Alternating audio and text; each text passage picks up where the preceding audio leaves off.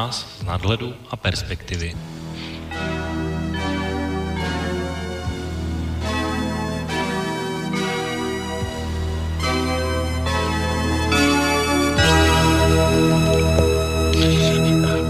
Příjemné páteční odpozdní odpoledne, vážení posluchači. Dneska máme pátek 29. září 2017. Začíná se další relace Okénko.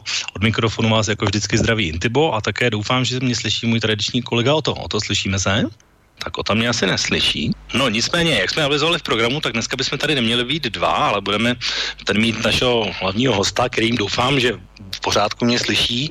Uh, náš host a tím hlavním hostem je dneska v úplné premiéře u nás na rádiu poslanec parlamentu České republiky za komunistickou stranu Čecha Moravy, pan Zdeněk Ondráček, který kandiduje v, uh, i v těchto volbách jako lídr své strany v Královéhradeckém kraji. Pane Ondráčku, vy mě slyšíte? Slyším vás, ale. Aha, já vás slyším docela dobře, tak doufám, že se nám technické problémy a, podaří trošku vyřešit. A, tak, my bychom se, doufám, pokud uh, teda vše půjde, tak bychom se měli hlavně zabývat uh, v první části končícím volebním obdobím České republice a vládou Bohuslava Sobotky. A podíváme se ale i na mezinárodní události, které hýbaly nejen českou politikou, zejména na Ukrajině nebo na migrační krizi. A ve druhé části bychom se podívali také do volebního programu komunistické strany Čecha Moravy pro parlamentní volby nadcházející, protože v, do jejich konání už chybí pouze tři týdny, takže doufám, že všechno bude v pořádku. A ještě než se pustíme do debaty, tak uh, bych připomněl pár tradičních technických informací. Pokud by se dnes vážení posluchači chtěli uh, zapojit do naší diskuze a poslouchat třeba na, naší relaci poprvé, tak uh, našemu hostovi můžete položit dotaz e-mailem na e-mail uh, studio nebo přes naše webové stránky otázka studia pod odkazem a nebo telefonicky na telefonní linku 048 381 0101. Tak jenom zeptám se, o to už mě slyší? Asi neslyší. A pane Ondráčku, u vás už je to lepší teďko, po té chvilce? No, já vás neslyším, ale mám tam hrozně štětné takže nevím, tak nerozumím, co říkáte. Dobře, tak uh, já se zkusím teda zeptat, eh, jestli, jestli, jestli to půjde a uvidíme, případně ještě poladíme trošku spojení. A já se jenom zeptám, vlastně když eh, vláda Bouslava Sobotky uh, v, žádala v, par, v parlamentu o vyslovení důvěry 18. dubna 2014, tak vy jste tam ve svém příspěvku do téhle diskuze řekl, že, cituji, že tato vláda, která tu nás dnes tu žádá o důvěru, ale mě alespoň v základních otázkách vnitřní bezpečnosti zatím nepřesvědčila, že bude vládou lepší a úspěšnější, než byly ty vlády předchozí. Tak ta moje otázka, kterou na vás mám připravenou celkem logická, nabízí se, jestli po těch zhruba třech a půl letech máte stejný názor, nebo, vaši, nebo vláda překonala vaše tehdejší očekávání. Tak e, názor jsem na to nezměnil, protože pokud byste se podíval na programové prohlášení vlády, a respektive kolektivní smlouvu, kterou, e, kterou předložili, a e, potom se podobně i rozeberete a podíváte se, co bylo splněno, tak zjistíte, že víc než e, polovina programu e, koaliční vlády nebyla splněna. Tak no, já kdyby tady teď v tuhle chvíli asi seděl ministr vnitra Chovanec nebo někdo vlastně jako z vládních činitelů, tak by se asi chlubil nebo použil nějaké argumenty o tom, že za poslední léta se vlastně aspoň podle těch oficiálních statistik kriminalita snížila aspoň o 25%. A terorismus vlastně u nás není, nebo žádný útok se u nás nekonal. A migrační krize zdá se nám naštěstí zapať pámu vyhla. A mzdy pracovníků bezpečnostních sborů rostou. Konec konců i Česká republika byla nedávno hodnocena jako šestá nejbezpečnější země na světě, tak eh, ani tohle není tak jako úspěch, si myslíte? No rozhodně to není úspěch této vlády. Pokud se podíváme na to, co slíbila, a například v koaliční smlouvě v bodu 11 posílení vnitřní bezpečnosti si stanovila několik základních cílů a pokud bychom chtěli toto eh, podrobit eh, nějaké analýze, tak zjistíme, že vlastně většina toho buď nebyla schválená, nebo, nebo neprošlo vůbec, neprošlo na projednávání jednotlivých bodů. Takže částečně splněno bylo, částečně ne, ale chlubit se tím, že Česká republika je českou nebezpečnější zemí, že to je zásluhou této vlády, to rozhodně pravda není. Je to zásluhou celé společnosti eh, všech obyvatel České republiky. Jo, já teď chvilku jsem vás slyšel úplně výborně a pak ke konci jste se mi trošku ztratil, tak nevím, nevím kde by mohl být problém, tak ale, ale slyšel jsem nebo rozuměl jsem tomu, co jste říkal. Já se jenom zeptám ještě, protože jak jsem říkal na začátku, vy kandidujete vlastně v Královéhradeckém kraji, tak jak vypadá ta bezpečnostní situace třeba, třeba u vás v Královéhradeckém kraji? Um, není potřeba hledět pouze na statistiky um, nápadu policejní kriminality a objasněnosti, protože pokud bychom vzali pouze tato čísla, která nám předkládá ministerstvo vnitra, respektive policie České republiky, tak by se zdálo, že uh, spějeme k velmi dobrým získům, protože kriminalita se uh, statisticky snižuje, co se týká teda nápadu evidované trestné činnosti, a zde tedy právě to slovo evidované, Eh, a objasněnost eh, je závislá od druhu jednotlivých trestných činů. Eh, poměrně vysoká objasněnost je dlouhodobě u násilné, po případě mravnostní kriminality a velmi nízká u kriminality majetkové. I materiál koncepce rozvoje policie České republiky do roku 2020, respektive 1922, 2022 pardon, hovoří o tom, že za a tím snižující se nápadem, respektive evidovanými čísly kriminality, může být i to, že část občanů je tak znechucená eh, byrokracií a ostatními řekněme, nepříjemnostmi, které jsou spojené s návštěvou jednotlivých policejních oddělení, že eh, si už zvykla na drobnou majetkovou kriminalitu, takzvanou bagatelní trestnou činnost a prostě tyto, tyto skutky, které by byly jinak evidovány jako trestné činy, prostě ani nenahlásí. No to já právě jsem měl tady takovou poznámku, že o těch statistikách různě policejních se uh, vedou takové docela debaty, jestli, jestli reflektují jakoby tu skutečnost, nebo je to jenom zdání, čili podle vás je to jenom zdání, respektive neodpovídá to realitě úplně? Já teď jsem neslyšel skoro vůbec nic, abych se omluvil. Uh, tak já ještě jednou to zopakuju, že vlastně já jsem tady měl právě tu otázku, jestli ten pokles kriminality podle těch statistik jakoby je otázka toho, že reflektuje tu skutečnost, anebo jestli to je tak, že vlastně některé eh, skutky se opravdu nevidují a je to jenom zdání vlastně, nebo zkreslenost. Um, pokud se, pokud se podíváme právě na tu skladbu kriminality, tak skutky, které se hlásí, a to znamená, to je ta závažná, uh, závažná trestná činnost, ať, ať uh, majetkového nebo nebo násilného charakteru, tak tam v, v, v podstatě nedochází k poklesu, uh, poklesu četnosti této kriminality. K poklesu četnosti do, evidované dochází právě u té takzvané bagatelní trestné činnosti, kdy občané už v podstatě rezignovali na to, že by policie, policii tuto věc hlásili, protože um, četnost nebo míra objasněnosti je tak nízká, že v podstatě oni potřebují policejní protokoly jen pro nahlášení daného případu pojišťovně a bohužel pokud už jejich eh, rekreační objekt byl za posledních 25 let eh, vykraden 20krát, tak už ani pojišťovna jim ten objekt nepojistí, takže eh, nemají ani důvod chodit na policii. No, já bych se vlastně chtěl, když už se bavíme teda o té policejní práci, tak bych se chtěl zeptat na takové čtyři kauzy, které teď docela hýbaly, no a protože vy jste i právní, tak pohybujete se vlastně v té oblasti mm, bezpečnosti, tak jsou takové čtyři základ, nebo základní, takové čtyři věci nebo události i z tohohle týdne, které docela hýbou tou českou společností. Já jednou tím prvním, kterým bych začal, tak to je, nevím, jestli jste zaznamenal včera, to, něco, čemu se, když to slyšíme v Evropě, tak tomu říkáme uh, terorismus, ale byl to vlastně útok uh, svého otce na své děti, který se na ně vrhnul uh, nožem. Jedno, jak jsem našel v, dneska v informacích, tak zabil, druhé naštěstí mělo tu štěstí, že, že přežilo, zdá se. Tak uh, jak vy se na tohle díváte z hlediska toho, co se děje? Eh, jestli se vám dobře rozuměl, protože ta zpětná vazba je velmi, velmi rušící. Mluvil jste o, o, o nějakém násilí v rodině, které bylo? No, No vlastně včera, pokud se, říkám, pokud se zaznamenalo ve zprávách a dneska to byla plná média, aspoň v Česku, tak vlastně někde na Moravě ve starém městě zautočil otec na své dvě nezletilé děti nožem, přičemž jednu z nich zabil tím nožem a druhé zdá se, že přežilo, ale, ale naštěstí a jenom, jenom o kousek. Tak právě na to se ptám, jestli bylo rozumět teď lépe. Víte, víte takováto, takováto kriminalita to znamená ta kriminalita uvnitř rodiny, v rámci širší rodiny eh, byla, je a bude. Eh, je otázkou, jestli se o tom v dobách minulých tak hovořilo veřejně, po případě to sdělovací prostředky propírali tak jako tyto kauzy, protože jsou samozřejmě velmi zajímavé, ale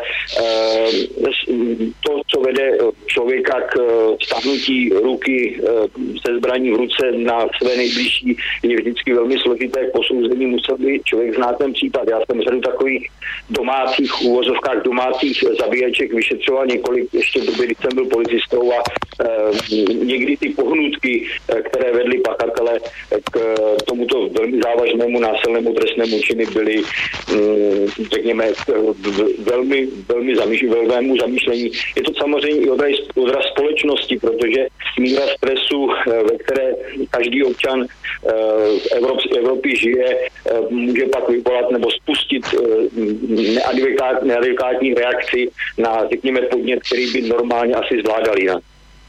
No podle informací vlastně tomuhle pachateli shodou okolností by mělo dohrozit až do životí, tak, takže uvidíme, jak ta kauza dopadne, protože asi to opravdu je vážné. A důvody se ještě samozřejmě neví, respektive policie v tuhle chvíli nechce sdělovat žádné podrobnosti, ale je to úplně čerstvá záležitost ze včerejšího dne, takže proto se jenom na to ptám, a jak se na to vydíváte. A to je jedna věc. A druhá věc, kterou bych se chtěl zeptat, když se bavíme, vy jste říkali o té policii, že, že ty statistiky tak různě kolísají. Chci se jenom zeptat, a to už je taková politická věc, pracuje uh, policie podle vás na uh, diskreditaci Andreje Babiše účelově před volbami, jak Andrej Babiš tvrdí?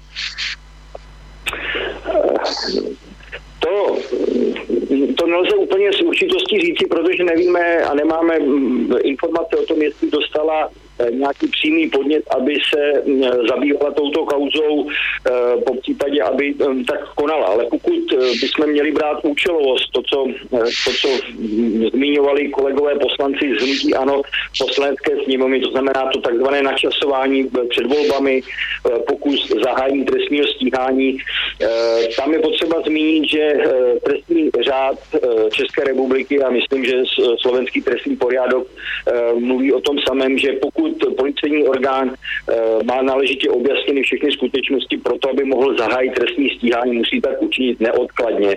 Eh, to znamená, policejní orgán eh, je apolitický ze zákona a nekouká nebo nesmí hledět na to, jestli se budou konat nebo se mají konat v blízké době volby, má konat podle trestního řádu a to bezodkladnost je v trestním řádu jasně daná, protože eh, pokud by bylo možno odložit takové zahájení trestního stíhání, eh, tak by to muselo být tomu právní důvod. Takže já to vnímám jako politické vyjádření eh, představitelů hnutí ANO. Po právní stránce policejní orgán postupoval v souladu souladu s, se zákony České republiky. můžeme si o tom myslet, co chceme. Bohužel já jsem i při vystoupení v poslanecké sněmovně řekl, že jednání, tak jak bylo popisováno v žádosti o vydání obou pánů poslanců, takových jednání kolem sebe vnímám eh, řádově desítky a eh, nikdy jsem nezaznamenal, že by policie České republiky chtěla být aktivní a tyto věci um, prověřovat po případě. Uh, já jsem to přirovnal k tomu, že na přeplněném sídlišti na ulici, kde je zákaz zastavení, stojí řada vozidel a policie si si vybrala to jedno konkrétní vozidlo e, řidiče, na kterém mu chce dát pokutu a ty ostatní procházejí beztrestně dál. Což je samozřejmě, mm, což samozřejmě není v pořádku, ale e, pan Zdeněk Babiš je veřejně známá osoba a e, prostě v této chvíli ho dostihla jeho minulost. No právě s chodou okolností dneska uh, policie oznámila, že ta uh, obvinění už se vlastně pomalu rozesílají, takže ne, zase nech, nechce sdělovat žádné podrobnosti komu a, a komu nebylo směřováno, takže to zase úplně aktuální věc, ale vliv vlastně na politiku to má ten, myslíte, že by bylo pro Českou republiku správně, kdyby byl, když by se to týkalo tohle vyšetřování a trestní stíhání Andreje Babiše, kdyby Andrej Babiš trestně stíhaný byl premiér? Víte, ještě před um, dobou, řekněme 10-15 let zpět, bych si neuměl představit, že by někdo, kdo má um, problémy s orgány činnými v trestním řízení, měl vykonávat uh, vysokou funkci ať ve státní správě, samozprávě nebo vůbec politice ale vývoj společnosti, eh, vývoj společnosti eh, dosílil toho, že eh, i politický boj zneužívá formu trestního oznámení nebo provádí konkurenci, vyřazení konkurence z politického souboje názoru i formou podávání trestních oznámení. A policie, pokud chce některé věci náležitě objasnit, musí zahájit úkony trestního řízení. A v případě, že dojde k těm závěrům, že mohl být spáchán trestný čin, zahájit to trestní stíhání, ale je potřeba ctít prezumci neviny a e, vždycky se u nás říkalo, mezi, mezi policistami, že ten, kdo je podezřelý, nemusí být obviněn. Ten, kdo je obviněn, ještě nemusí být obžalován a obžalovaný nakonec nemusí být ani uznán a odsouzen. Takže tím si neviny počkejme do e, závěrečného rozhodnutí nezávislých soudů a chci věřit, že budou nezávislá, nezávislá, nezávislé ty výsledky a e, potom uvidíme, e, co bude. Umím si tedy představit, že i premiér České republiky bude mít, e, bude mít vzdělenou obvinění a bude to stíhán. Není to dobře, ale e, je to vývoj ve společnosti, který se mně nelíbí, ale je to taková realita. Musím podobně to na Slovensku. Já bych, já bych měl ještě další krau, takovou, takový případ, který vlastně taky zbudil docela velkou pozornost, ale zdá se, že před asi dvěma týdny už se dostal nějakému svému rozuzlení a to byl takový ten případ, respektive první rozsudek v České republice mezi muslimskou studentskou ze Somálska a střední zdravotní školou, která vlastně tu školu žalovala ohledně její údajné diskriminace, že jí škola nedovolila nosit hijab. Nicméně soudce rozhodl tak, že žádné diskriminaci nedošlo, tak eh, vítáte tenhle rozsudek, nebo jak se díváte vlastně na problém problém právě toho, co v poslední době děje v souvislosti s touhle možnou diskriminací, v tomhle případě muslimské studentky? Tak o, o žádnou formu diskriminaci se e, z mého pohledu nejednalo. Eh, nikde eh, v, nikde v islámském právu není napsáno, že eh, ta žena musí nosit čátek, že ho musí nosit 24 hodin denně. Nikde také není napsáno, jak v kolik hodin se věřící musí modlit. Je to forma mm, svým způsobem vydírání a dualismu, který je v islámském právu a bohužel dochází k tomu, že vyznavači této víry zkouší, kam až mohou zajít v rámci prosazování svých nároků a začíná to právě eh, těmi šátky, pokračuje to eh, právem eh, mít mm, volno třeba v průběhu pracovní doby, aby se mohli modlit, právo, aby mohli mít jinou stravu, po případě je, mohl, je nemohl vyučovat vyučující opačného pohlaví, ale já myslím, že tyto osoby přišly do Evropy, po případě žijí v evropském, evropském na evropském kontinentu, kde máme svoje historické tradice, práva a pokud zde chtějí dál pokračovat, měli by se tomu přizpůsobit. Já pokud eh, a kdokoliv jiný cestujeme do zemí, eh, kde, kde jsou jiné kulturní tradice, po případě jiné, jiné právo, tak jsme povinni se mu také přizpůsobit a pokud tak neučiníme, určitě nás stihnou tvrdé tresty. Takže já si myslím, že paní ombudsmanka Šabatová není člověk na svém, na svém místě, v tomto případě eh, se snaží zastávat něčeho, co zde nemá vůbec žádnou váhu a jsem rád, že nezávislé soudy by také rozhodly a věřím, že budou tak rozhodovat i do budoucna. Eh, také bych si přál, aby paní ombudsmanka eh, zaplatila veškeré náklady, které s tím byly spojené, protože z mého pohledu překročila svoji pravomoc, kterou má v rámci své výkonu Jo, no a není to naopak jako dobře v tom smyslu, že už konečně máme aspoň nějaký první rozsudek, který nějaká pravidla aspoň uvádí, protože doteď jsme, já myslím, že ani žádný jiný podobný nepadl doteď v České republice, takže aspoň k tomuhle to bylo dobré? Já vám zase nerozumím ani slovo, bohužel. Jo, jo, no, já když vás poslouchám, tak občas je to vynikající jakoby signál, občas jste tak jako úplně ztracený, tak nevím, jestli tam nejsou nějaké ruchy někde po, po telefonních linkách, ale uvidíme, až uh, jestli se to podaří vyřešit. Já jsem se jenom ptal, jestli to vlastně není dobře, protože že paní ombudsmanka se v této věci angažovala z toho pohledu, že vlastně žádný podobný uh, rozsudek v České republice dosud nepadl a teď aspoň ten první už nějaký máme. Uh, nevím, proč se v tom eh, paní ombudsmanka hm, takto angažovala. Ono těch jejich snah eh, prosadit některé formy nebo některé požadavky, které si kladou islámští věřící už je a tohle je jeden z prvních případů, který se dostal k soudu. Eh, já jsem velmi rád, že nezávislé soudy rozhodly tak, jak rozhodly a že mm, kontinentální, evropské, české, slovenské eh, právo, tradice, zvyky zůstanou tam, kde jsou a nebudeme se přizpůsobovat někomu, kdo přišel do naší země a chce zde eh, neuměrné požadavky, nejenom na to, aby jsme aby jsme ho vnímali, ale aby jsme respektovali, v případě se podvizovali jeho, jeho mm, nároku nebo jeho požadavku. Tak, teďko vás slyším zase výborně, takže jenom, jenom takový postřeh. No, když už se bavíme o těch islámském právu, tak jenom bych se vás zeptal zase jako právníka, protože Tomio Okamura i v, asi pod vlivem tohohle soudního sporu nedávno navrhl absolutní zákaz islámu v České republice a dokonce i to, že všichni uh, muslimové, kteří žijí u nás v České republice, že by se měli odejít, pokud nechtějí respektovat. Uh, já se zeptám jako vás jako právníka, uh, co říkáte na ten návrh úplně zakázat islám v České republice? Žádný zákaz nikdy nepřinesl nic dobrého. Ať zakážete cokoliv, tak uh, určitá část společnosti bude právě zatím, uh, že to je zakázané a bude to, bude to vyhledávat. Takže uh, zakázat je sice jedna z forem, která ale však dlouhodobě není, není řešením. Takže uh, já se za úplný zákaz uh, nestavím, protože pokud bychom, pokud bychom teď v této situaci zakázali uh, islám, po případě jeho, jeho náboženství a projevy pouze v České republice, tak budeme obklopeni všemi státy uvnitř Evro, v rámci Evropské unie, kde k něčemu takovému nejde. Já si myslím, že je určitě potřeba dostat do rámcových vzdělávacích programů ale i do veřejných diskusí diskuzi o tom, co to je islámské právo, ale ne pouze islámské právo v podobě náboženství, eh, jak ho vykládá Korán. A teď nemyslím Korán sepsaný v Mece, ale i ten, který je napsaný v Medíně, eh, to znamená ten radikální, ale o islámu jako politickém islámu, to znamená, aby, jsme, aby občan věděl všechny souvislosti, eh, které jsou a na kterých je stavěna filozofie, kultura, politika, ale i to náboženství lidí, kteří vyznávají tuto, tuto filozofii a náboženství.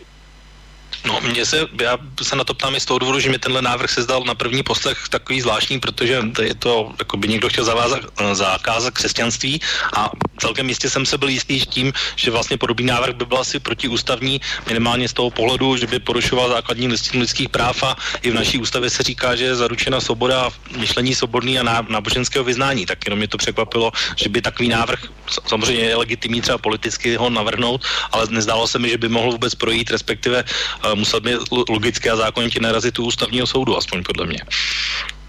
No, my bychom nenarazili jenom na, eh, na ústavní soud, mm, a to znamená to, co jste zmínil, souboru práva a míru vyznání, Eh, který vychází z listiny práv a svobod, ale museli by, eh, a ta vychází zase z Mezinárodního paktu o lidských právech a, svobodách. Takže eh, i, i, i z tohoto pohledu, o který který zmiňuje, to znamená ty právní aspekty, je ten návrh pana kolegy Okamury spíš politicky populistický, protože určitě skupina obyvatel to chce slyšet, ale on sám moc dobře ví, že to prostě neprůchozí a že by to v životě ne, ne, nemohlo projít. A, a tady je právě potřeba hovořit o tom, a to je ten problém Evropy jako takové. Evropa je založena na, na lidských právech, na rovnosti občanů podle hm, pohlaví, rasy, náboženství a tak dále, ale e, nepředpokládá s tím, že přijde nebo že, že, že jedno z, jedna z vír nebo jedno z náboženství bude tak uh, razantním způsobem uplatňovat uh, některé nebo požadovat některé své, uh, své požadavky, které má. A říkám, je potřeba určitě si přečíst dobře nejen Korán, ale i, i, i, i ty síry a v podstatě další věci, na kterých je založen islámské, islámská politika a politický islám a potom můžeme pochopit, o co vlastně těm lidem jde a pokud budeme mít dostatek vzdělaných lidí, kteří dokážou pochopit, o co tam jde, tak eh, můžeme i s tímto, eh, s tímto nějakým způsobem dál pracovat. Tak já, já vám prozatím poděkuji za pár odpovědí, jenom uvítám o tu, o to slyšíme se teď už. Slyšíme se, dobrý večer. O to slyším tě hrozně špatně, úplně hrozně. No, to nevím, co s tím teď. Tak. Uh, tak, budu, teda, budeme tady pokračovat dál s, v rozhovoru s panem poslancem Modráčkem. Doufám, že vy mě slyšíte lépe. Teď už, pane poslanče, je to lepší? Eh, slyším vás furt stejně, ale snažím se, mám ucho eh, jak velký radar a snad, snad se slyšíme nadále. Tak, my, my jsme vlastně teď zabrousili trošku do islámu, což už se váže přímo na tu migrační krizi, o které bychom se také měli bavit, nebo o které já bych se s váma taky chtěl určitě pobavit. Zeptám se úplně na začátek, uh, když se podíváme zpětně, uh, měly se postavit ty zádržné ploty kolem českých hranic, jak je tehdy mnozí chtěli postavit podle maďarského vzoru? No tak to, to je samozřejmě nesmysl, protože nejsme schopni, nejsme schopni vystavět ploty tak, jako je má Maďarsko. Musíme i, i uvažovat o tom, jaký máme relief našich státních hranic. A teď nechci počítat státní hranici mezi Českou a Slovenskou republikou, protože tam to tvoří vodní tok a je to celkem v pohodě, ale v určité části, ale my máme přirozenou hranici na horách, kde průchodnost terénu je velmi složitá. Není to jako maďarské, maďarské roviny, kde v podstatě vidíte několik set metrů, po případě kilometrů oběma směry a můžete tento prostor daleko lépe střežit, ale nemyslím si, že ani by mělo být snahou eh, zadrátovat Českou republiku a mm, obestavět, obehnat Českou republiku ploty a vytvořit z ní eh, vnější hranici šengenského prostoru, ale naopak spolupracovat eh, se státy v rámci Vyšegrádu, po případě i rozšířeného působení zemí střední, po případě bývalé východní Evropy a snažit se hledat, řekněme, nějaký konsenzus, například další vnitřní Schengen a mm, pokud si vzpomeneme, nebo pokud mohu připomenout, tak eh, v nedávné době, nebo v nedávné době před pár dny proběhlo v Rakousku eh, součinnostní cvičení eh, zemí Česká republika, Rakousko, Slovinsko, myslím, že tam bylo Chorvatsko, nevím, jestli se podílela, podí, po, jestli se podílela i Slovenská republika. Za naší jednalo se o šest zemí a, a součinnostní cvičení mělo docílit toho, aby, aby armáda, po případě bezpečnostní složky, v případě potřeby byly schopni se rychle mobilizovat a obsadit státní hranice a prostě docílit toho, aby ta státní hranice byla střežená po případě Eh, osoby, které nelegálně přicházejí státní hranice, by byly zadrženy, po případě vráceny zpět do země, odkud, odkud přicházejí. Za Českou republiku se to účastnilo 78 policistů a myslím si, že toto je cesta, k budoucímu, budoucímu obraně a to za předpokladu, že Schengen eh, nefunguje, respektive nefunguje eh, vnější ochrana státních hranic. Vidíme příklady Řecko, Itálie, Francie, Španělsko. My sice vynakládáme finanční prostředky na Frontex, Česká republika poslala na Frontex sloužit už přes 330 policistů, ale ta ochrana Eh, vnější hranice šengenského prostoru je neprostupná. Pokud bych měl porovnat eh, třeba eh, vnější hranici Slovenské republiky s Ukrajinou, tak je to diametrálně odlišné a slovenští partneři si svůj úkol o strahy státních hranic, vnější hranice šengenského prostoru plní velmi dobře. No, když bychom se, když bych se vás zeptal vlastně, jak obstála česká vláda, ona dostala během těch dvou let nebo tří let, eh, co proto docela dost eh, z hlediska toho, že podlézá Německu, Merkelové a přijímá migranty a tak. A, ale vlastně já jsem říkal na začátku, že protože já jsem se podíval, jak jsme se bavili o těch statistikách, tak jsem se podíval do těch aktuálních čísel, tak u nás vlastně z té původně přidělené kvóty z programu, který skončil tento týden, tak tady vlastně máme oficiálně 12 migrantů pouze. Jak se to řekne, uh, údajně se ve volbách bojuje o toho 13. ale v mnoha českých médiích právě třeba o toho zmíněného Tomia Okomury je běžně slyšet, že ty statistiky že jsou sfalšované a že migranti se tajně přijímají po stovkách nebo dokonce po tisících a jsou skovaní různě po různých ubytovnách. Nicméně tvrdá čísla ministerstva vnitra říkají, že do července vlastně v rámci České republiky požádalo o azyl zhruba 850 osob, z čehož asi zhruba 300 jich bylo z Ukrajiny a ze Sýrie jich bylo jenom pouze 50. Je tam jedna taková zajímavost, že z těch 54 občanů Sýrie nebyl ani jeden muž, takže takový ten vzor, jakože ten mladý muž s iPhonem v České republice vůbec neplatí, ale když bych se zeptal vás názor, jak, váš názor jako poslance, jak vlastně obstála česká vláda z hlediska právě té migrační krize a toho, co se tedy dělo v tom v současném končícím volebním období?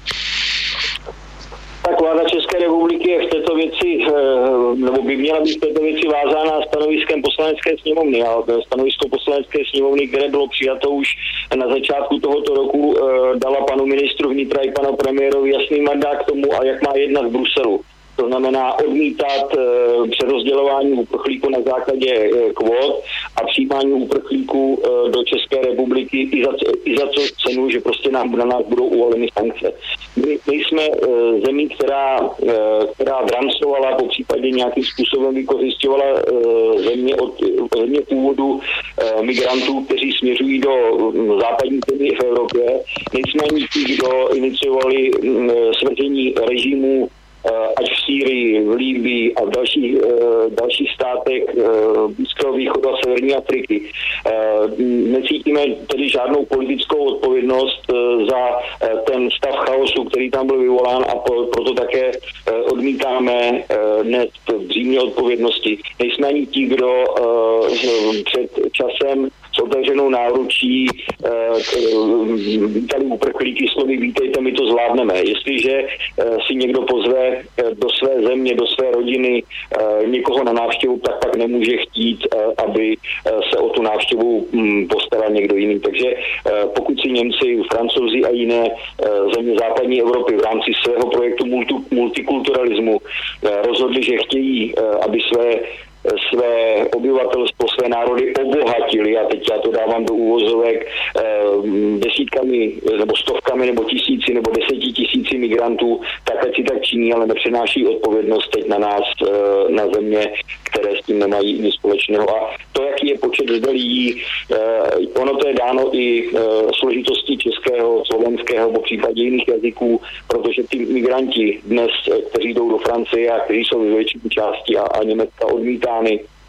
Odmítáni, tak pocházejí, jsou ekonomičtí a pocházejí ze zemí e, západní, západní Afriky a e, jsou to právě země, které vydrancovaly západní země v, v rámci kolonialismu.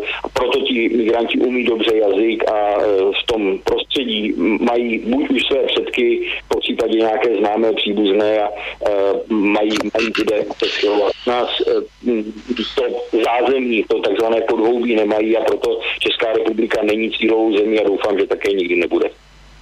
Tak já moc děkuju. Možná si dáme teď na chviličku, pan poslanče, přestávku, po, zkusíme polodit spojení, aby jsme se slyšeli lépe. Tak eh, dáme si malou písničku a pak doufám, že i Ota se zapojí do naší diskuze a že bude všechno v pořádku. Takže eh, naším vážným posluchačím, naším dnešním hostem je pan poslanec za komunistickou stranu Čecha Moravy, pan Zdeněk Ondráček a hned za chviličku budeme pokračovat, jen co poladíme spojení a hned po písničce.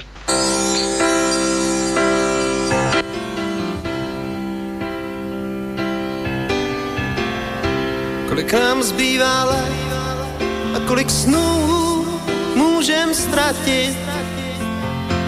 Je jenom jeden svět a jenom jedno nebe. Aha. Kolik nám zbývá dnů, proč jeden objedná a jiný platí. Stavy ze silných slov, co přetrvaly věky, Nemá cenu čekat na zázrak. Buďme aspoň jednou sami sebou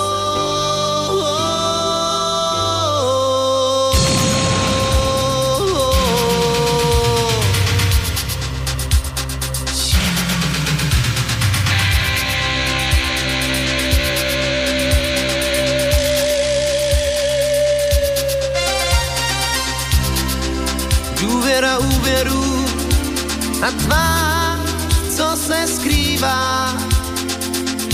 Zátiší úspěchů, někde se stala chyba. Mm. Všichni jsme bez viny a každý z nás má svůj podíl. Pravda se neříká, jenom když se to hodí.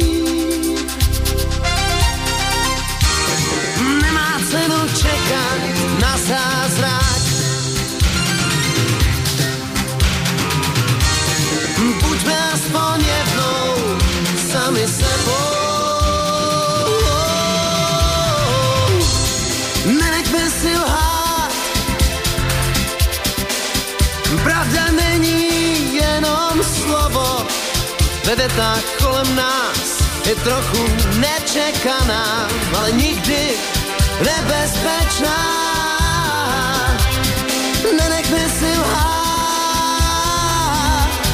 nenechne si lhát, stačí jen pochopit, to na nás záleží.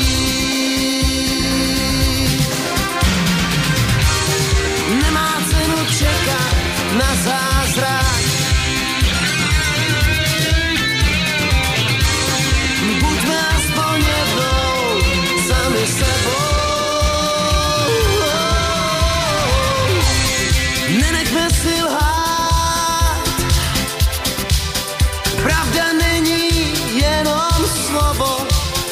větách kolem nás je trochu nečekaná, ale nikdy nebezpečná. Nenechme si lhát, nenechme si lhát. Stačí jen pochopit, to na nás záleží.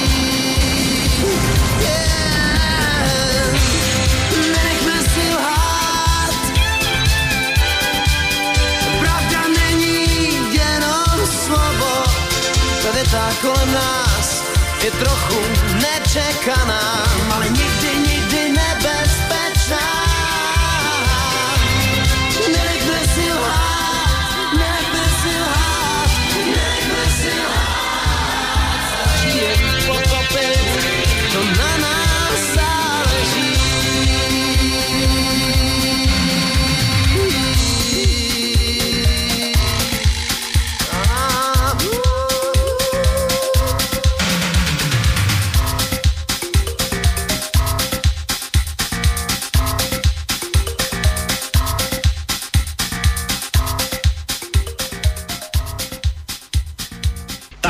jsme vlastně skončili tím, že jsme se tady bavili vlastně o migrační krizi, ale skončili jsme vlastně v té fázi, že jsme se, dívali zpátky, jakoby co se dělo a jak, jak to dopadlo. Já vlastně bych se chtěl zeptat eh, z hlediska komunistické strany Čech a Moravy vlastně, jaké je řešení pro vás? Já vím, že jako strana odmítáte kvóty, ale vlastně i te, tenhle týden vlastně francouzský prezident Macron eh, vystoupil s takovým projevem, který, když bych se bavil o téma migraci, tak říká zhruba tolik, že, že bude potřeba reformovat unijní migrační politiku, vytvořit Evropský azylový úřad, společnou databázi žadatelů o azyl nebo společnou pohraniční stráž. Tak jaké je vlastně vaše, vaše řešení, nebo jak byste se třeba na tyhle návrhy dívali?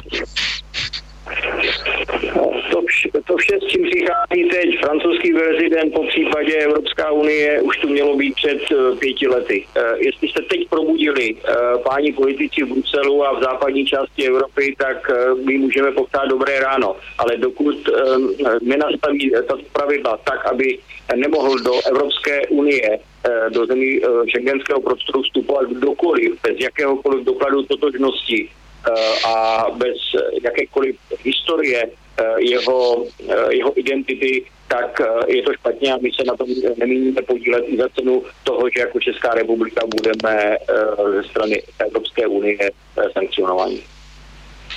Tak, o to slyšíme se teď. Já si jenom zkusím ještě spojení s Otou. No já slyším dobře. No, ale, ale my tě slyšíme, hro, já teda úplně hrozně katastrofálně. Jestli můžu položit dotaz. No, ale asi ho pan poslanec neuslyší, protože ho neslyším ani já v tuhle chvíli. Já asi budu mimo tentokrát. Tak uh, uvidíme, ještě to, když tak poladíme technicky a budu pokračovat v rozhovoru s panem poslancem. Nic se neděje samozřejmě. Tak, já jenom, pane poslanče, my jsme se bavili doteď vlastně, vy jste teď říkal, že vlastně, jakoby, hm, a to je taková jeden paradox vlastně, jakoby programu komunistické strany Čech a Moravy, a to je vlastně vztah k Evropské unii. Teď já nemyslím jenom čistě z hlediska toho azylového zákona, ale uh, zdálo se mi, jakoby, že tak, jak byla dřív komunistická strana jakoby zásadně proti členství, tak teď uh, na rozdíl od NATO, kde ten postoj víceméně stejně radikální, jako byl vždycky, takže už uh, jako Evropskou unii s nějakým způsobem jste vzali na milost. Nevím, jestli je to jenom moje zdání, nebo jak vy to vidíte. Eh, My nejsme proti, eh, vyloženě proti členství v Evropské unii. Eh, My jsme rádi, že na starém kontinentu vzniklo něco takového, aspoň teda budu hovořit ze sebe, jako je Evropská unie, ale to združení eh, 27 národů by mělo být na rovnocenném postavení, nikoli na diktátu, který nám bude klást větší nebo největší země Evropské unie, jakým je Německo, Rakousko a shodou okolností eh, dnes je to 39 let, co si připo, eh, 79 let, pardon, co si připomínáme Mnichovskou dohodu eh, prodání českého, československého národa eh, právě, právě Něme, eh, Německu, Francii, Itálii a, a Velkou Británii. Takže my máme neblahé zkušenosti s tím, jak se k nám takzvaní západní partneři, přátelé chovají a proto jsme ostražití a chceme spolupracovat, chceme mít volný obchod, chceme mít volný pohyb osoba zboží, ale na, na zájemném respektování národní suverenity partnerství, nikoli diktátu. Tak jenom ještě, kdyby se vrátil ještě k té migraci, tak protože zase ve vašem programu je napsáno, že odmítáte jakoby ekonomické sankce vůči třetím zemím, přesně takhle to tam je napsané, a, ale nepomohlo by třeba i, protože my, když jsme se bavíme o té imigrační politice, tak velmi často narazíme na problém, že vlastně není ta země ochotná ty případné už odchozí imigranty, které jsou u nás nebo v Evropě, tak není ochotná je vzít zpátky, tak nepomohlo by třeba těmhle zemím zavést nějaké ekonomické sankce, protože myslím, že třeba proti Turecku tam by tenhle způsob efektivního rozhodnutí nebo pomoci asi pomohlo, pomohlo nebo měl velký vliv na chování Erdogana, když teda pominu takovou tu dohodu, kterou s ním udělala Angela Merklová jako německá kancelářka za celou Evropu, a, tak to je vlastně jedna otázka nebo jeden způsob a druhý je vlastně takový ten model, který používá americký prezident Donald Trump, že vysloveně dává a, takový cesto, zákaz cestování z těch příslušných zemí. Tak jak se díváte na ty dvě další možnosti? Jak říkám, tu první je celkem jasný, že máte ale v programu, že odmítáte. Tak otázek jste řekl hrozně moc a přitom, přitom komunikaci to složité. Všechno si zapamatovat. Dohoda Evropská unie Turecko, která, která zde platí od dubna, myslím, že od dubna roku 2016, je vlastně do té, této doby bylo ta, do, do Evropy, respektive z Turecka přesídleno podle statistika asi 11,5 tisíce, 1,5 tisíce Eh, migrantů. Eh, ale je potřeba se podívat na tu migraci eh, z celkového hlediska, jestli klesá anebo neklesá počet lidí, kteří přichází do Evropy. Západním zemím se podařilo dohodou s tureckým prezidentem Erdoganem ucpat jednu díru, kudy sem do Evropy, jednu z těch tras, kudy sem do Evropy plynuli desetitisíce lidí. Díru sice ucpali, ale ten nával, ten tlak, který je vytvářen na Evropskou unii nebo na země Evropské unie, eh, se nepodařilo zastavit. A provalila se díra jinde. Eh, díra jinde, která můžeme mluvit o Itálii, můžeme mluvit o tradičně Francii, po případě Španělsku a nesou i nové trasy, které už, o kterých se dozvídáme přes Ukrajinu, Polsko, směrem do Německa. Stále se České republice migranti vyhýbají, ale to ucpání té díry toho největšího migračního toku, který šel z Turecka přes Řecko do Evropské unie, eh, tou dohodou se podařilo pouze omezit, eh, ale nevyřešit ten problém, který je. A eh, Česká republika investovala do řešení migrační krize už přes 640 milionů korun. Vyslala vyslala od roku 2015 nebo 16 do naplnění úkolů právě z cizinecké policie, po případě Frontexu víc než tisíc policistů v rámci zahraničních misí. Takže Česká republika je aktivní v řešení této, této otázky, chce pomáhat, dává dostatek finančních prostředků na řešení migrační krize v zemích původu, po případě tak, aby nemohli tito nelegální migranti vstupovat na území na území Evropské unie, ale odmítáme nějaký systém přerozdělování, protože je to i nedůstojné, aby jsme o lidech, které, kteří odcházejí ze zemí svého původu, s nimi jsme zacházeli jak v nějakém zboží a přerozdělovali je jak výrobky, které se vyrobí v západní Evropě a kvotama rozhodneme, kolik jich bude spotřebováno v zemích bývalého východního bloku a které zůstanou v zemích Evropské unie, západních zemí. Tak já taky děkuji za odpověď. My dneska, nebo teďko to tempo těch odpovědí nebo tu kadenci teďko trošku zpomalíme, protože já jsem připravil takové dvě nebo tři audio ukázky vlastně do naší relace, které se vlastně váží taky k vám, pane poslanče. Tak eh, hned tu první, ta je vlastně z roku 2014 a, a vlastně ještě než se vás zeptám, tak eh, pustíme si právě tu audio ukázku, eh, kde jste měl vlastně takový drobný spor, nebo drobný, já myslím, že docela velký, ale, ale spor vlastně s předsedou TOP 09 panem Miroslavem Kalouskem. Tak pojďme si pustit první audio k tomuhle. Já těmhle lidem nebudu říkat soudruh příslušník. Vy se máte omluvit, neomluvíte se, odvolal jste se ke sněmovně, když vás sněmovna vyzve k témuž, pak se omluvíte, anebo zaplatíte uh, tu pokutu, která je ve výši jednoho poslaneckého platu?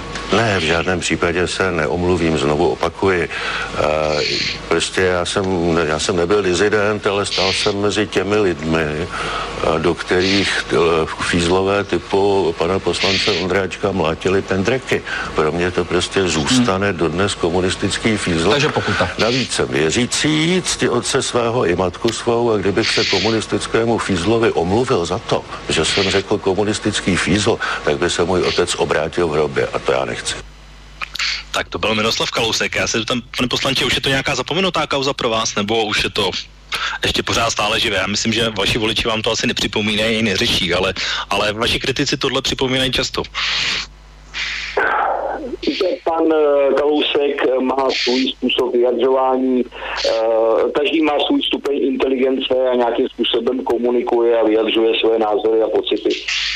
On je, on je chemik, prostě má takový způsob vyjadřování, nerozeznává rozdíl mezi příslušníkem Zboru národní bezpečnosti policie České republiky a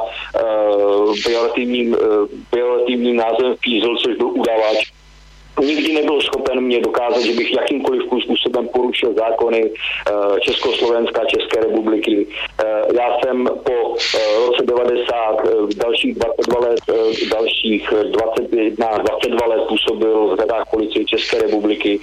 Dosáhl jsem hodnosti podplukovníka.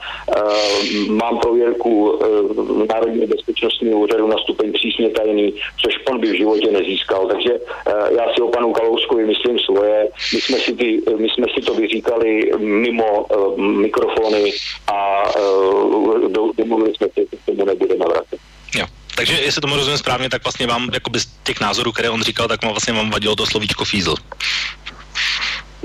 Bohužel jsem vám zase nerozuměl.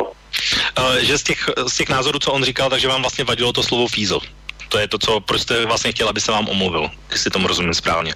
Ano, výbor rozhodl, že se mě má omluvit, uh, on s tím nesouhlasil, takže to měla potvrdit uh, plénum poslanecké sněmovny uh, a to nové složení poslanecké sněmovny nedostalo v sobě dostatek odvahy, aby dokázalo říct ano nebo ne a většinově se to zdrželo, protože jim přijde způsob tohoto vyjadřování zřejmě normální a já jsem hokrát poukazoval na právě projevy vulgarity a dalších nedobrých metod a projevů, které jsou v poslanecké sněmovně čím dál častěji a poukazoval jsem, že pokud to budeme dál tolerovat, tolerovat, že můžeme dostat do parlamentu třeba ukrajinského, kde se poslanci mezi sebou i fyzicky napadají. Já s tím no, zásadně nesouhlasím, ale znova říkám, s panem poslancem Kalouskem jsme si to uh, mimo mikrofony a mimo poslaneckou sněmovnu vyříkali a já to považuji za uh, ukončenou, ukončenou věc. No, já mám připravený hned takovou druhou ukázku, kde jste se taky dostal do, do tvrdého sporu a to bylo úplně nedávno, to bylo letos květnu s ministrem kultury Danielem Hermanem, tak pojďme si pustit druhou ukázku s interpelací a pak se vás zase zeptám k tomu. S přednostním právem si přál vystoupit pan ministr kultury. Děkuji, pane předsedající, kolegyně, kolegové. Já jsem se přihlásil do této diskuze, protože nechci, aby se písemné interpelace změnily v komunistickou propagandu. To, co zde zaznívá, jsou nehorázné nepravdy, a mír v Evropě po druhé světové válce je zajištěn právě pouze díky společenství Severoatlantické aliance. Komunistům se nepodařilo rozpoutat další válku. Samozřejmě, že ruská okupace východu Ukrajiny a Krymu je velké bezpečnostní riziko velmi blízko našim hranicím.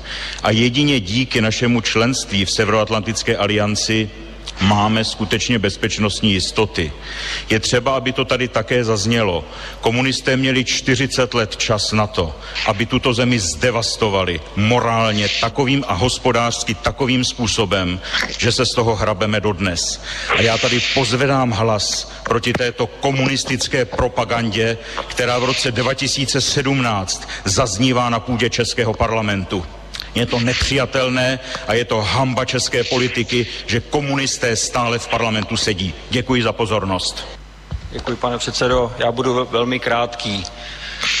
Nevážený pane ministře, projevy tohoto charakteru, řeknu pindy, si nechte na srazy sudeťáků, kde vy veřejně vystupujete. Neurážíte české občany. Tak to byl náš dnešní host, pan Zdeněk Kondráček ve sporu s eh, ministrem kultury Danielem Hermanem. Pane poslanče, co jste považoval za pindy pro sudeťáky z toho, co pan ministr říkal? Uh, já jsem um, celé to jeho vyjádření nazval jako pindy, eh, nehorázné nesmysly, protože tam, kde chybí argumenty, přichází uh, nepodložená propaganda tohoto typu, kterou chtěl. Pokud pan, pan Herman hovoří o tom, že komunisté 40 let drancovali tuto zemi, měl by také říci, že se na tom spolu podíleli lidovci, protože eh, po celou dobu vládnutí eh, komunistů existovala tzv. Národní fronta a lidovci eh, jako správní úhoři byli vždy součástí vlády i, komunisty, i v období tzv. komunismu, to znamená období mezi roky 48 a 89. Takže pan ministr záměr tak když že pan ministr, respektive pan poslanec ztratil v tuhle chvíli a naopak eh, o to, o to vy tady syčí mikrofon, bych řekl. Aspoň to, co slyším já, protože pan poslanec není v tuhle chvíli. Pane, pane Ondráčku, slyšíme se? Tak já se vážení posluchači omlouvám, ale opravdu neslyším ani o to, ani pana poslance v tuhle chvíli. Tak jenom doufám, že se nám podaří spojení zpátky vrátit. Uh, jenom připomínám, že naším dnešním hostem je poslanec parlamentu České republiky, pan Zdeněk Kondráček. A pokud byste se rádi zeptali pana poslance na cokoliv, tak máme tady tradiční způsoby, to znamená studio zavináč slobodný vysílač.sk nebo přes naše webové stránky pod zeleným odkazem otázka do studia, a nebo přes naši telefonní linku 048 381 0101.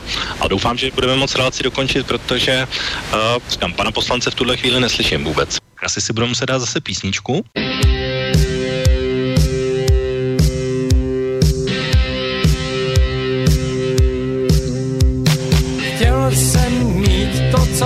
Chlapi mývaj. Za sebe, když zpátky se dívaj. A když můžou říct, dobře jsem žil,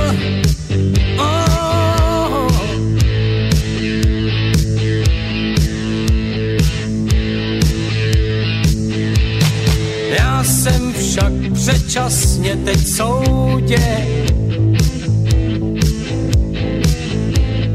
Vale dal rodný svojí hroudě. Do světa jsem šel, tam kam mě táh, kytary tón.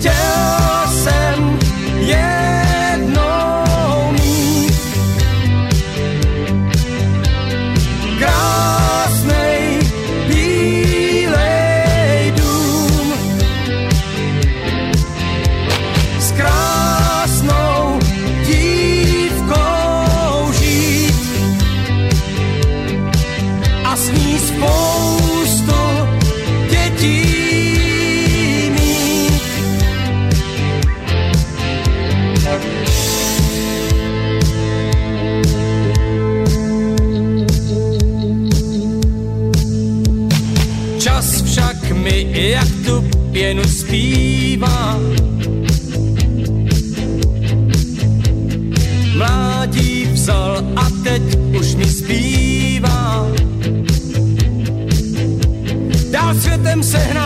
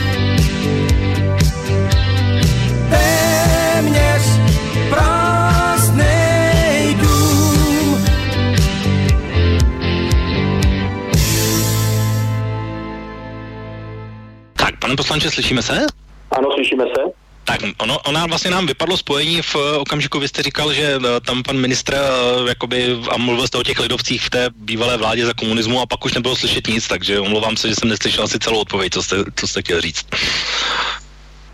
Ano, tak já, já to navážu. Operátor usoudil, že, náš, že naše komunikace po hodině už je potřeba ukončit, tak děkujeme dělým operátorům a můžeme pokračovat. Uh, já jsem zmínil, že lidovci, lidovci velmi rádi argumentují uh, právě tím, že komunisté, komunisté zde vládli od roku 48 do roku 89, ale velmi rádi z těch svých argumentů vynechávají to, že oni se na tom spolu podíleli v rámci Národní fronty a lidovci vždy byli u, u každé moci s výjimkou krátké doby po roce 89, respektive v roce, v roce 2000.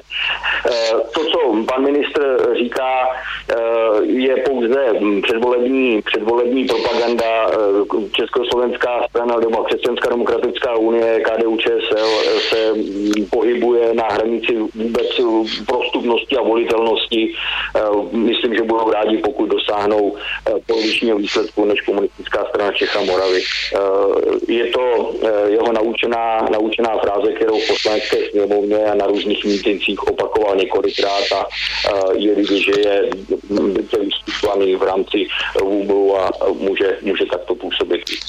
Já jsem jeho, jeho projevy právě nazval jako pindy, protože my jsme věcně, věcně argumentovali proti, nebo o, o tématu, který se hovořil, kdežto on mluvil úplně přesně a pouze argumentoval antipropagandou proti komunistům.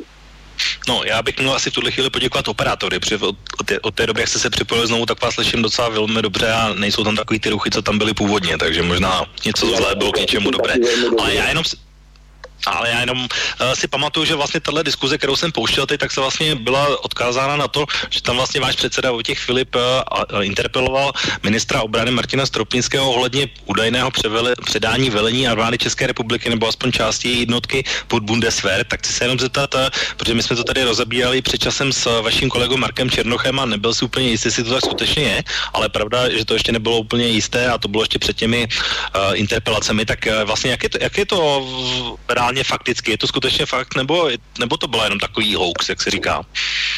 Uh, to bylo to v rámci um, společných jednotek NATO, které působí, uh, které působí v Pobaltí, kde kam Česká republika vyslala asi 280, nebo vyslala a vysílá asi 280 vojáků, kteří tam mají ostrašovat armádu Ruské federace a jsou pod přímým vojenským velením jedna část vojáků, pokud si dobře vzpomínám, kanadských velitelů a druhá pod právě veliteli Bundeswehru. Takže byla to pravda. Aspoň já se u obranu tak zásadně nezajímám, tu má u nás na kolega, ale pokud tyto informace mám, tak uh, měla by to být pravda, že část těch jednotek uh, je v zahraničních misích pod přímým vojenským vědením Bundeswehru. Tak, já bych se ještě zeptal jenom, jak jsme se bavili o těch sudeťácích, protože teď vlastně o víkendu byly v Německu volby, tak chci se zeptat, jestli pro vás jako pro komunistickou stranu stále hrozí ještě nebezpečí právě o těch sudeckých Němců, respektive zase opět, jak se mluvilo o AFD, jakoby, že má ty názory o nějakém navracení, očkodnění a tak dále. To pro vás ještě aktuální věc? Aktuální pro, pro nás jako komunistickou stranu Čecha Moravy, ale mělo by to být aktuální pro všechny občany uh, České republiky, kteří žijí uh, v, v bývalých sudetek pohraničí. A pokud se podíváme konkrétně na sudetem německý Landsmannschaft, tak uh, oni sice uh, část ve svých smlouvách vzdali uplatňování nároku na navrácení majetku zabaveného po odsunu uh, ale uh, je také potřeba připomenout, že Míchovský soud tuto část jejich stanov zrušil a uh, jejich, uh, řekněme, na návrat majetku zůstávají tedy dál veře. A co se týká co se týká AFD, AFD je nový politický subjekt, který myslím si, že hlavně je zaměřen právě na nezvládání nelegální migrace, která nejvíce postihuje právě země bývalé, bývalé NDR a primárně jejich snahou je řešit migraci. Pokud se některý z nich vyjádřil i k otázkám, i otázkám povalečného uspořádání v Evropě, tak jsem toto zaznamenal, ale nemohu, nemohu s určitostí tvrdit, je to oficiální stanovisko celé AFD jako nového politického subjektu. Určitě je potřeba tento subjekt dále sledovat a mít se na pozoru. Já mám ještě připravenou poslední třetí audio ukázku. Ta je úplně nejdelší, protože uh, je, ale je také z, zhruba dva roky stará, je to ze září 2015 a týká se Ukrajiny, protože Ukrajina bylo také vaše velké téma a velkou nevoli, aspoň minimálně části veřejnosti, zbudili vaše návštěvy na Donbase na pozvání místních povstalců, když to řeknu takhle kulantně. A, a vlastně strhla se samozřejmě i diskuze ohledně mm, přímutí, zda by Česká republika měla přijmout asociační dohodu s Ukrajinou jako součást Evropské unie. Tak pojďme si pustit poslední ukázku z, ze 17. září 2015, tedy dva roky zpátky, kde se několik přihlás, e, poslanců přihlásilo. Já jsem vybral jenom několik pro ukázku, ale byla to velmi zrušená debata a tím prvním poslancem, který právě v té ukázce bude mluvit, bude náš ctíhost pan Zdeněk Kondráček. Tak pojďme si pustit ukázku číslo 3, která se týká Ukrajiny. Naposledy jsem byl na Ukrajině před dvěma lety, kdy jsem navštívil také Oděsu a město Lvov. Oděsa byla, byla krásné zelené město a atmosféra tam byla velmi přátelská a příjemná. Bohužel to samé nemohu konstatovat o městě Lvov, protože tam jsem s místními ukrajinskými občany měl problém, jen proto, že neumím ukrajinsky a snažil jsem se o komunikaci v ruském jazyce. Situace na Ukrajině jako taková vypadá stále děsivě. A nic na tom ani nemění příměří, které z nepřátelené strany uzavřeli. Propagandisticky stále slyšíme, že Rusko by mělo zastavit podporu pro ruských separatistů a stáhnout své vojáky a těžké zbraně z východní Ukrajiny. Ale důkazy, prokazatelné důkazy a nejen keci o jejich přítomnosti předloženy dosud nebyly. Vážené kolegyně, vážení kolegové, jsme zákonodárci svobodného, suverénního státu a je na nás, zda zde podlehneme tlaku Evropské unie, nebo si uchováme vlastní zdraví, možná někdy i selský rozum a nepodepíšeme do té doby, než situace na Ukrajině bude taková, aby jsme jí s čistým svým svědomím, že nepomáháme fašounům a náckům, mohli klidně podepsat. Děkuji. Nyní tedy s faktickou poznámkou pan předseda Kalousek. Máte plná ústa obav o to, zda je na Ukrajině dostatek demokracie, jenom určitá míra korupce, ne moc veliká, a zda je dostatečná míra konvergence taková, aby bylo možné vůbec uvažovat o, o asociaci Ukrajiny do, do Evropské unie. Prostě skutečně řekněte, o co vám jde. Řekněte, my nechceme tu smlouvu proto, že ji nechce Putin. A my chceme být kamarádi s Putinem a nechceme ho štvát tím, že budeme pomáhat Ukrajině, i když si to Putin nepřeje. Ale prosím, přestaňte nás školit z demokracie, přestaňte školit Ukrajinu z demokracie a přestaňte e, používat zástupné argumenty jenom proto, že závodíte, kdo tomu Putinovi z vás vleze do zadnice dřív a hloubš. Nyní tedy pan poslanec Ondráček. Máte slovo. Tak, děkuji, pane předsedající. Chtěl bych vaším prostřednictvím zkázat panu kolegovi Kalouskovi, že eh, pokud jdu na nějakou ambasádu z pozice toho, že jsem ve skupině přátel, tak eh, po každé ty návštěvě napíšu tu klasickou standardní hlášenku. Takže já se tam nemusím jezdit školit, nemusím nikomu strbakat hlavu do zadnice, to možná děláte vy, kam se jezdíte školit, ale bohužel tady jste se úplně netrefil. Nyní s faktickou poznámkou pan poslanec Foldina. Nevím, jestli se to říká prostřednictvím předsedajícího, ale já to řeknu nahlas. Pan Kalousek je drzý jak v opice. Vy si máte takovou drzost prostě tady mluvit tímto způsobem. Vy, který mazaně jste tady protáhnul 150 miliard církevních restitucí, což byl zločin, zákonný zločin. Vy si máte takovou drzost tady takhle mluvit. Co si to vůbec dovolujete? Další faktickou poznámku má pan poslanec Radim Holeček. Krátce a telegraficky, abych nezdržoval. Kolegovi Ondráčkovi, prostřednictvím pana předsedajícího, ta jeho ruština ve Lvově, za kterou ho nemají rádi, já myslím, že ho tam spíš nemají rádi za to, je, že to, že je komouš, protože komouše tam opravdu ve Lvově nemají moc rádi. Tak, tak to byla zkrácená verze debaty v poslanecké sněmovně. Pane poslanče, slyšel jste dobře? Mě teda trošku ruchy s- připravili o, o kous, takže nevím, jak vy. Slyšel jsem dobře. Výborně. A já se jenom zeptám, eh, když se, když se takhle podíváme ty dva roky zpětně, tak eh, jak vy vidíte vlastně postavení Ukrajiny, jak se změnilo od té doby za ty dva roky? No, sledujete situaci a teď eh, nemyslím mm, jenom Ukrajinu a jihovýchodní oblast Ukrajiny, tu oblast Donbasu, tak se v podstatě nezměnilo vůbec nic. Ukrajina eh, jako eh, kolem Kijevu a tak dále je dál zmítána korupcí, eh, projevy fašismu a dalších, dalších projevů. Dochází k personálním, ohromným personálním čistkám uvnitř armády, bezpečnostních sborů, ale i, i soudní samo, soud, soudnictví. Nedávno jsem se dočetl, že z 8 tisíc soudců už jich zůstalo pouze 3 tisíce, všichni ostatní byli zbaveni výkonu své funkce.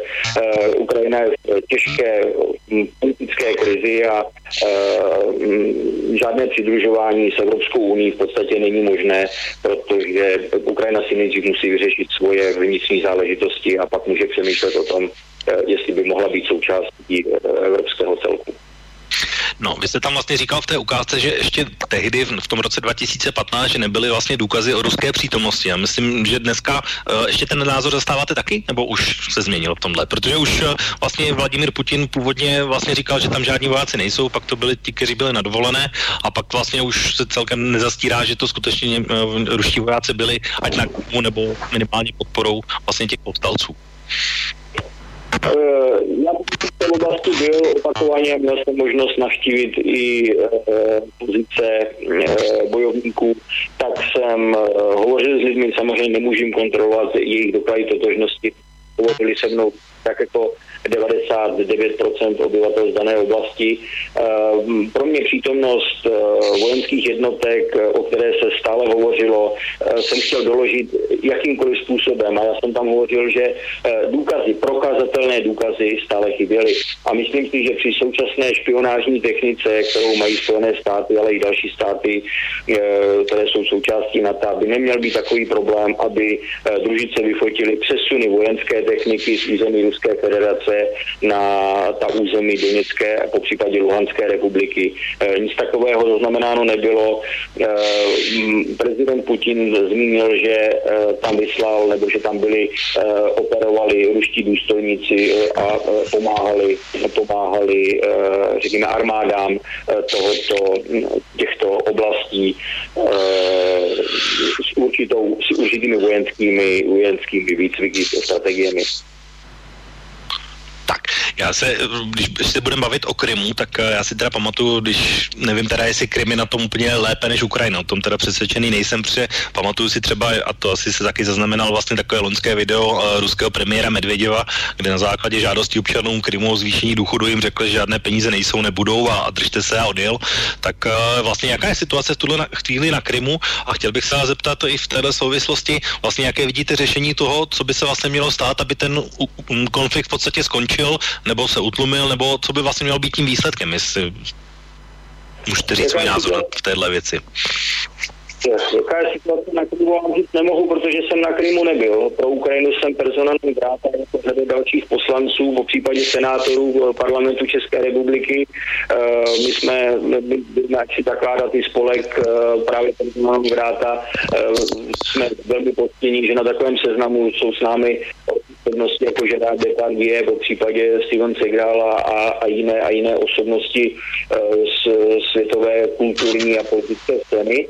A to je jen taková malá odbočka, takže na kterým jsem nebyl, nemohu hodnotit, ale pokud se mluví o vyplácení, po případě zvyšování vyplácení důchodů, je určitě hezké, že to dochází k vyplácení důchodů. Na Ukrajině ukrajinští seniori, ukrajinští důchodci na své důchody kolikrát marně čekají řadu několik řádově měsíců. Takže ta situace na Krymu je z informací, které mám ze sdělovacích prostředků napříč všemi možnostmi, které jsem schopný získat, stabilizovaná a určitě jedna z cest, kterou v brzké době podniknu, bude na Krym, abych se s tou situací tam seznámil, protože já na rozdíl od řady svých kolegů, kteří všemu rozumí, protože mají dostatek informací z tržiště, tak rád zvednu svůj zadek a jdu z do oblastí, do oblastí, kde hrozí určitá míra, určitá míra rizika podívat a přesvědčit se na vlastní oči,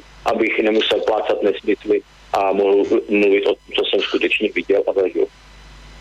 No a když se zeptám na ten konec toho konfliktu, jak by to vlastně mělo dopadnout, teď se tam vlastně dějou takové věci ve smyslu mírového řešení, že by se tam mohly objevit modré přilby, ovšem pro mě celkem nepochopitelně z toho hlediska, že by se měly objevit mezi těmi bojujícími separatisty a oficiální ukrajinskou armádou, ale nikoliv mezi ruskou ukrajinskou hranicí. Tak jak vy se díváte na tyhle snahy a jestli je, je tam vůbec poptávka po takovémhle řešení?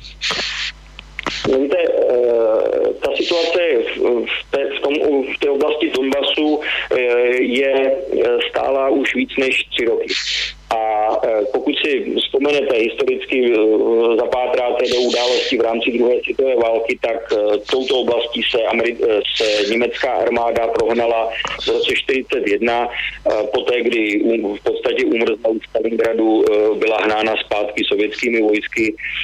To celé netrvalo déle než dva a půl roku. Teď ten stav, kdy se tam bojuje, kdy bombardováno a odstřelováno ukrajinskou armádou, po případě nějakými mm, prapory, Azov, a jiným, který, kterým to, co nejvíc způsobit škodu, tak ta situace je v podstatě neřešená už tři roky, zůstává stejná, linie fronty se nikam neposouvá a ten konflikt, přestože média stále hovoří o tom, že si vyžádal cirka 10 tisíc životů, tak se domnívám, že ty, ty oběti na obou dvou stranách toho konfliktu už jsou podstatně vyšší a ani bych se nebál zmínit číslo 20 tisíc lidí.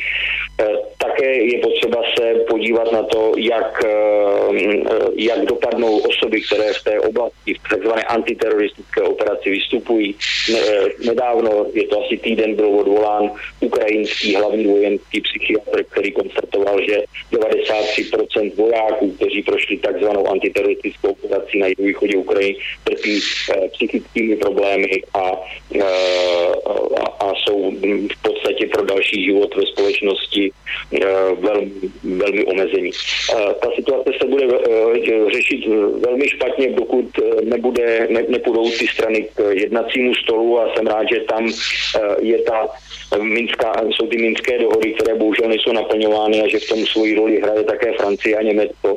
A po modrých přilbách se volá už řádově několik let a pokud by teď mělo dojít k jejich nasazení, bude to jenom dobře.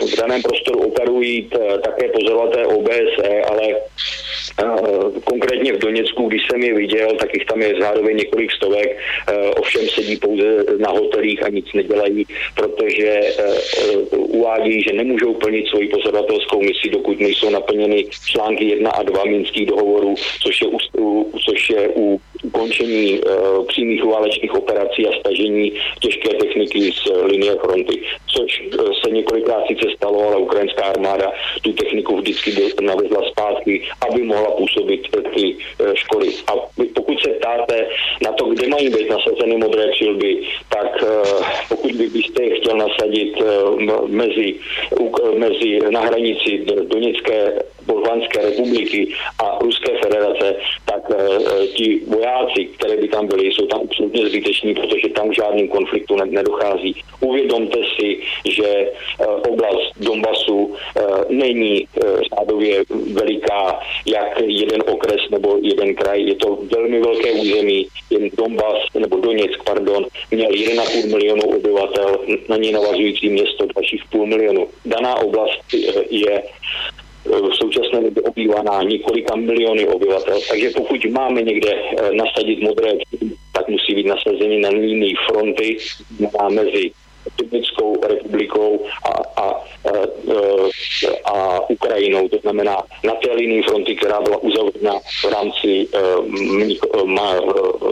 Minských dohod. No, já jsem se na to ptal, že mi to přišlo logicky, že to je mezistátní hranice jednoho důvodu a z druhého důvodu, že vlastně potom vlastně by to znamenalo, že v podstatě z ukrajinského hlediska si myslím, že by o ty, o ty dvě oblasti už přišly definitivně z toho pohledu, že už vlastně by nebyla žádná možnost, jak by vlastně tyhle uh, regiony mohly zůstat součástí Ukrajiny, tak, aby vlastně tam, když to řeknu jednoduše, kijevská vláda mohla vládnout dál. Ale řekněte, co by taková modrá přilba měla dělat na, na linii, kde vlastně není jeden jediný voják, tak k ničemu nedochází. Jaké úkoly by tam plnili? plnili by tam roli pohraniční stráže, v tom případě by bránili občanům Doněcké, Luhanské oblasti, aby mohli svobodně cestovat směrem na východ, to znamená do měst a obcí na straně Ruské federace, nebo by bránili dovozu humanitárních konvojů, po případě dovozu zboží, které plynou právě ze strany Ruské federace. Pokud byste se tu problematiku tam zabýval, tak byste také měl informaci o tom, že tyto státy, takzvané samozvané státy Donecká a Luhanská republika, mají uzavřeny obchodní smlouvy s více než 54 státy světa. To znamená, oni uh, vytěží svoje uhlí, které prodávají často přes Rusko do Běloruska zpátky na Ukrajinu, po případě do jiných zemí uh, prodávají a vyvážejí produkty, které v dané oblasti vyrobí, ať, ať to je, ať je to železná ruda, chemický, petrochemický průmysl nebo také potraviny.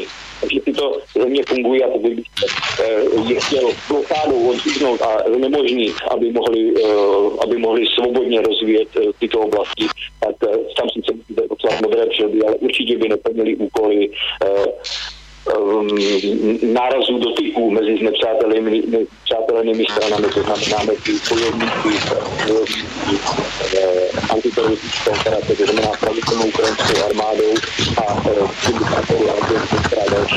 Teď se mi trošku ztratilo spojení, takže teď slyším hodně málo pana poslance. Ano, slyším vás. Tak, výborně. Já, mě je teda velmi líto, protože už se nám relace pomalu chýlí ke konci, ale ještě nějaký čas máme, protože ještě jsem se, a téma Ukrajiny je velké, takže tam samozřejmě bychom se o tom mohli bavit ještě mnoho relací, si myslím, dopředu, ale chtěl bych se zeptat na následující věc, protože uh, ještě jsme se chtěli zabývat trošku tím programem uh, komunistické strany. Já se jenom zeptám, protože dneska byla agentura Media 12 uh, pro uh, volební, 12% Halo, halo, já vás neslyším vás. Halo. Tak, já vás slyším teď. Ne? Já jsem naposledy slyšel, jak jste říkal, že v Ukrajině bychom se mohli mluvit dál, že byste se chtěl posunout k volebním programu k Sečema. Ale Aha, tak už jsem já, se, já, jenom, jenom, jenom do úvodu, že dneska vydala uh, tam byl průzkum dneska dva, dva. No, já, já, já se omlouvám, ale já vám nerozumím jediné slovo. Halo? Tak teď je to lepší. Teď, teď je to lepší, ano. Uh, jenom zeptám se, 12,5% podle agentury Mediany. Pro vás uspokojivý výsledek pro, jako politickou stranu ve volbách, pokud by byla ano,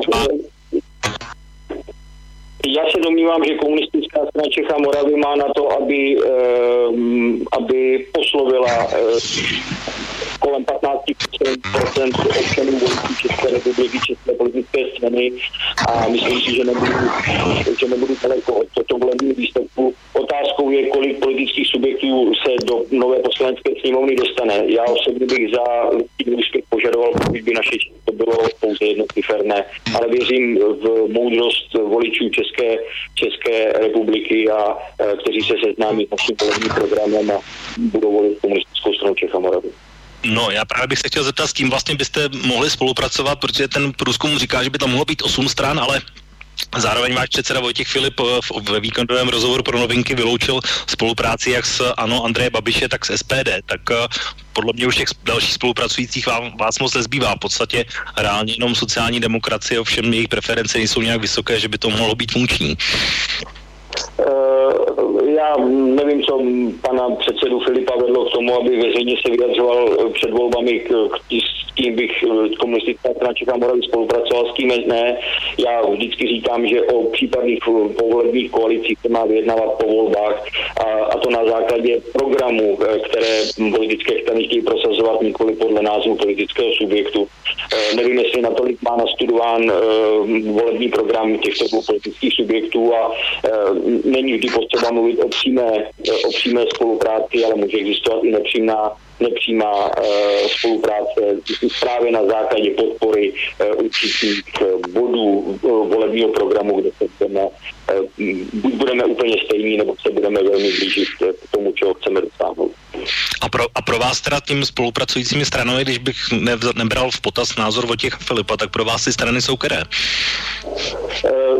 To, co jsem vám řekl na začátku, nevidím jediný důvod, proč bych měl mluvit o politických subjektech mě zajímá, mě zajímá politický program. To znamená, já nechci říkat, že to bude Franta, Mirek nebo Karel, ale mě zajímá, co Franta nebo Mirek Karel budou chtít prosadit pro eh, občany České republiky v budoucích čtyřech letech. Pokud to bude program, který je totožný s naším, nebo je to program, který můžeme, eh, nebo body, které můžeme podpořit, jsem připraven takovou podporu, eh, podporu navázat a hledat hledat cestu k tomu, aby jsme mohli prosadit eh, aspoň, alespoň část eh, naš, našeho volebního programu.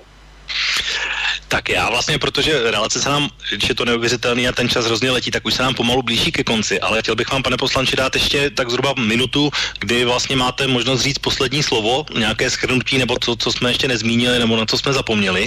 A poslední slovo máte vy v dnešní relaci. Uh já vám děkuji, než, než se doplním tomu zhrnutí, tak vám eh, jako novinářům nabízím možnost jít do Lidské Luhanské republiky a na vlastní oči se přesvědčit, jaká je situace tam, eh, pokud najdete v sobě tu odvahu. Eh, a pokud bych měl úplně to poslední slovo, tak já bych chtěl požádat občany České republiky, aby se seznámili s volebním programem, který mm, komunistická strana Čecha Moravy připravila pro nadcházející parlamentní volby.